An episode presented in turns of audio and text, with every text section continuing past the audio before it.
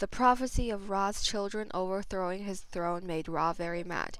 He cruelly cursed his wife Nut to lose the ability to give birth forever. However, using the help of the god of wisdom, Tot, Nut managed to born two babies, Osiris and Isis. Osiris and Isis married and became the king and queen of Egypt. They were beloved by all of the people, while Osiris' brother, Set, was jealous of his throne and plotted against him. Not trusting Set, Isis was always on Osiris' side when he traveled. However, Osiris held a banquet. Despite Isis' wish, Set was invited.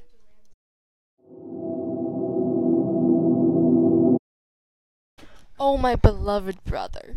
I had given the most finest coffin in the world, made out of the finest wood, painted and gilded. That sounds interesting. You wouldn't mind me and all taking a look of it, won't you? Sure.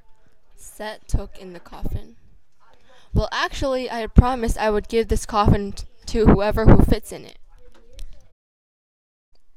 Everyone tried to go in the coffin, but none of them succeeded. Of course, no one. The coffin was in the shape of Osiris. I will try. As soon as Osiris stepped into the coffin, Set's people closed shut the coffin. They yielded back the people of Egypt and placed the coffin and Osiris into the Nile.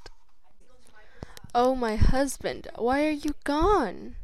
Isis, in despair, gutted off a shred of her hair, dressed in mourning clothes, she began searching for her husband.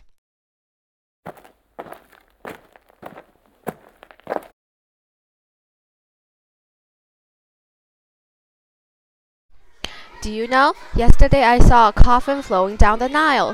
How interesting is that? What? Where is the coffin now? Ah, you shocked me. In Byblos, I suppose. Isis hurried to the kingdom of Byblos. Here she found the coffin of his husband and decided to take him back to Egypt.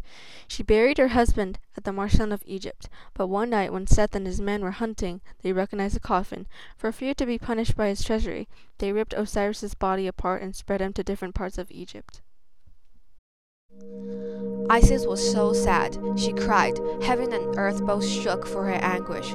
She called her sister Nephthys and tried to find Osiris's body. Finally, Isis found all of the body parts of her husband. She made Osiris into the first mummy ever. She then breathed magical air at Osiris. At the same time, Osiris became the king of the underworld. The couples finally reunited in joy.